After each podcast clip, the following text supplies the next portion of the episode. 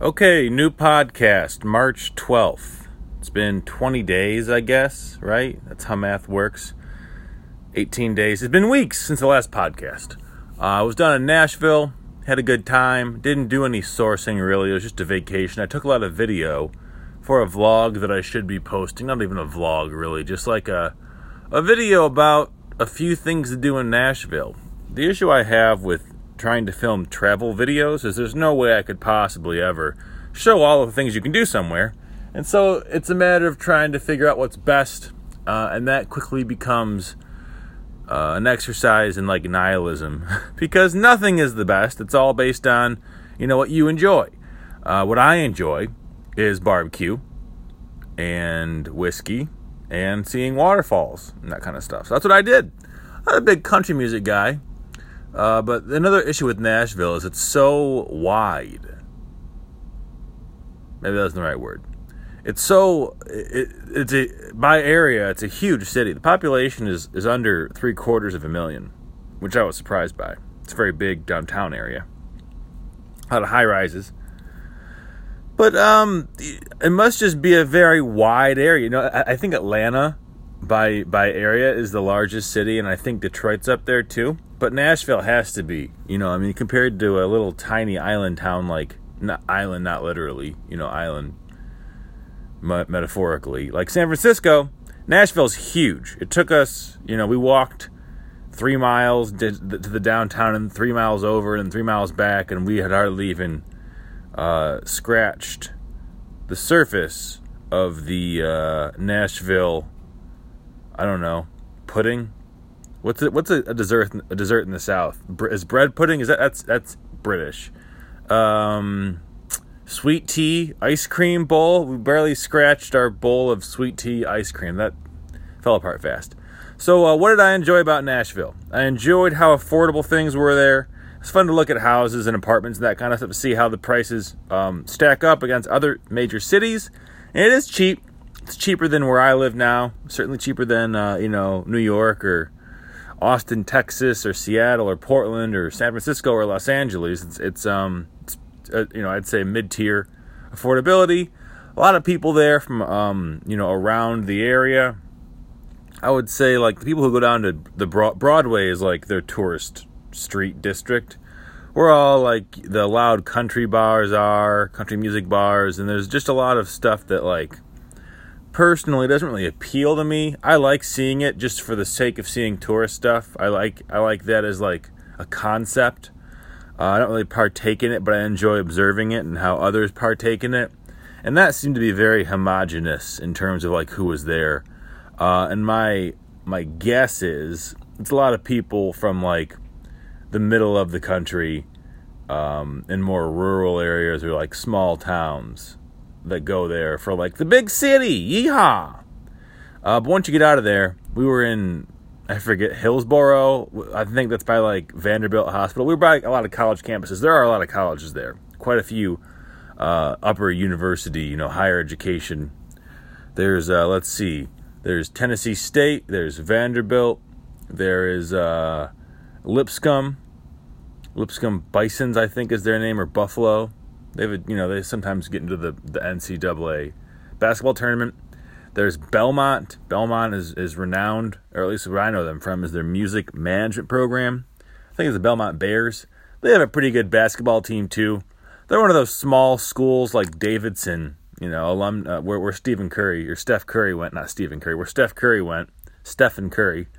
Uh, he went to went to Davidson. Uh, they're they're a school like that, and I I don't know. I think they may be in the Ohio Valley is that what Belmont's in? I I don't really know the name of the conference, but they don't. You know, they, they focus on basketball as their main main sport. Uh, that and, and you know country music management.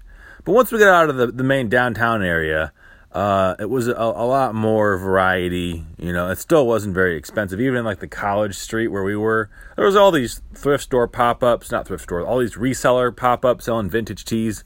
I did peruse that. I had no intention of buying anything.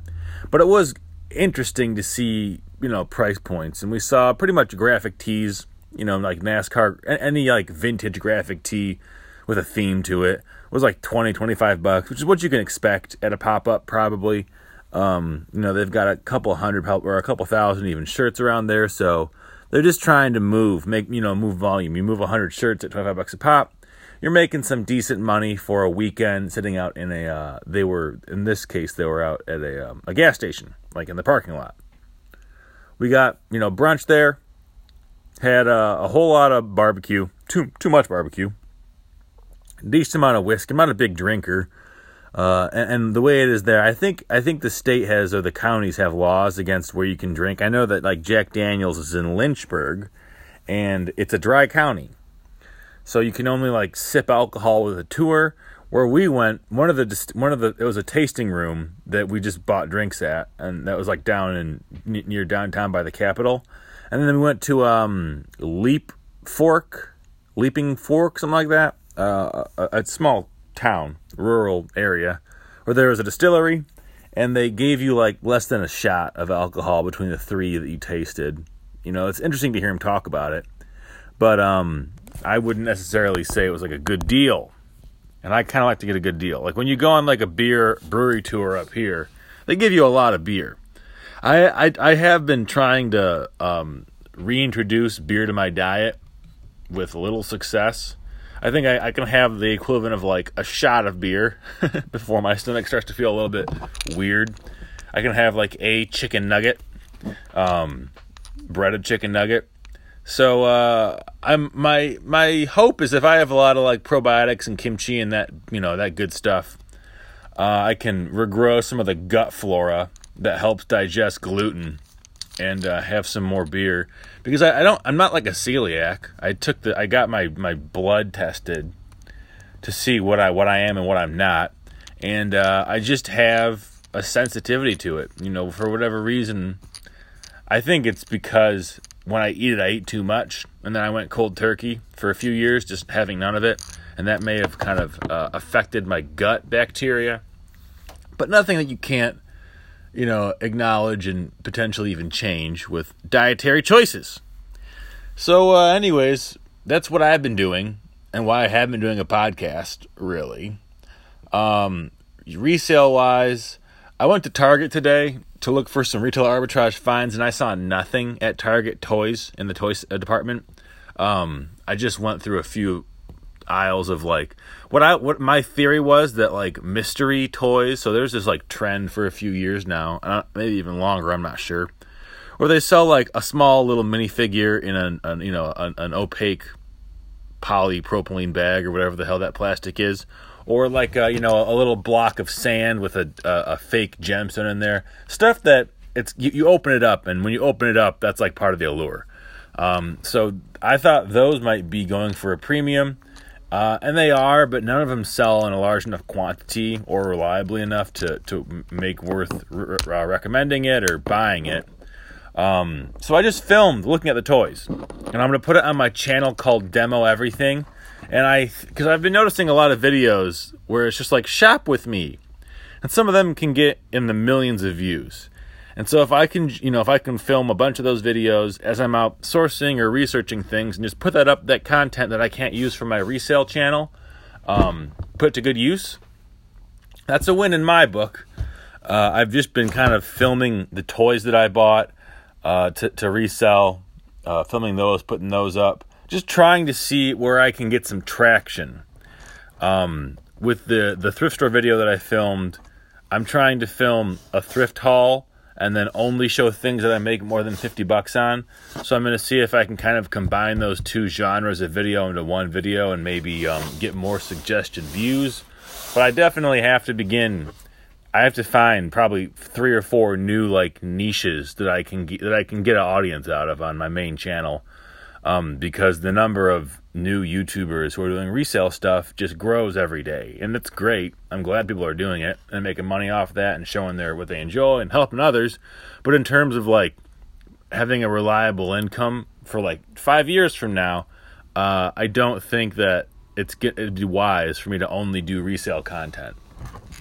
Um, you see it with everyone's channel. You know, everybody has their ups and downs but the general trend is that uh, unless you're really good about changing your content to match what's popular, your your audience is going to kind of dwindle off um, unless you update your format and that kind of stuff. Which again, like it's probably because they're just making money. You know, their their interests have changed. Your audience's interests have changed, and that's not a big deal. But it's just like when you when you begin to think about YouTube as a business, then you have to take those things into account and you know make your content uh, accordingly. So that's where I'm at.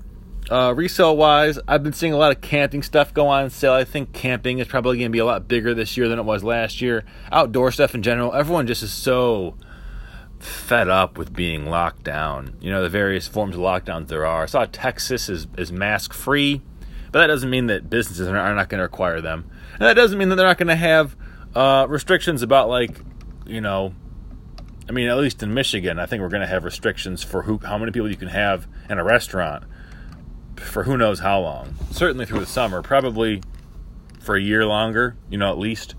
Um, because I just don't, I don't see everyone getting vaccinated anytime soon. Even though supposedly by May 1st, everyone who wants to get one is going to be eligible in the United States. So I don't know. I think camping is going to be big. I think, you know, um, Beyblades appear to be making a comeback. I saw a whole lot of Bay Bay Bay, Beyblade stuff at Target, and that seemed to be uh, selling out. Uh, Pokemon stuff is selling out. Obviously, Pokemon cards. I'm seeing a little bit of movement on these mini um, mini brand t- figurine toys, but they don't seem to be selling for a large premium. I almost bought a bunch of Dragon Ball Z cards. Packs of Dragon Ball Z cards are uh, are, are four dollars at Target. I almost bought a lot of those, but I decided not to just because I don't really know the market that well, and that'd be me just like, hey, trading cards are in. Let's buy more trading cards. Um, I sold my uh, my Top Shot stuff. I bought a pack for 14 bucks off Top Shot, and I sold it a day later. The cards for about 600 bucks. Um, and I probably could have made more if I sold like immediately afterwards. I probably could have got about two thousand dollars if I sold both my cards as soon as I got them. But uh, I kind of bought into the hype for a few hours uh, that oh it's only going to go up and I, I I don't know I'm sure that there are a lot of cards like LeBron card you know digital cards or uh, guys who are going to be in the Hall of Fame besides LeBron um, or who already are in the Hall of Fame where the the value will rise or hold but the guys that I had were just like you know one was Devin Booker who's an all-star and that might have been a card that goes up in value uh, but I got like 400 bucks for it um, which put me at the highest sale outside of like serial number one or one or two. So uh, I was fine with that. The other card was um, a rookie, Jordan Noya or something like that. I don't remember how to say his name. It was um, NW something. So I'm sure you know who that is if you follow basketball. And I sold that for 200 bucks. Um, again, you know, late second round pick. I watched a few of his highlights. He doesn't look that good. Maybe he will be good. Who knows? Uh, but I, I, figured if I can get money for those cards, I'm going to get it for him now. Get money for, for the cards now, the digital cards, the Top Shot cards, uh, because I really have very little faith that in five years this is going to be a, you know a no brainer. I kept my lowest value card on the off chance that like oh the first you know beta cards are worth way more for some odd reason. But um my the my my thought right now on NFTs so like digital art that you know serialized digital art that has proof of ownership is just take the money and run. Um, i'm probably you know for, for anything that's like not like especially rare or like historic. For just like the average stuff that's probably getting like priced up because of the hype cash in on that hype. That's what i think. But again i'm not you know i'm not somebody who's making millions of dollars off this i'm not beeple crap over here I'm just uh, watching watching markets and reacting. So I'm going to end the podcast here. Hope you enjoyed it. Hope it made sense to you. Hope I gave you a few uh, a few little nuggets in there, along with a little bit of me talking about Nashville. And I will see you guys in about a week.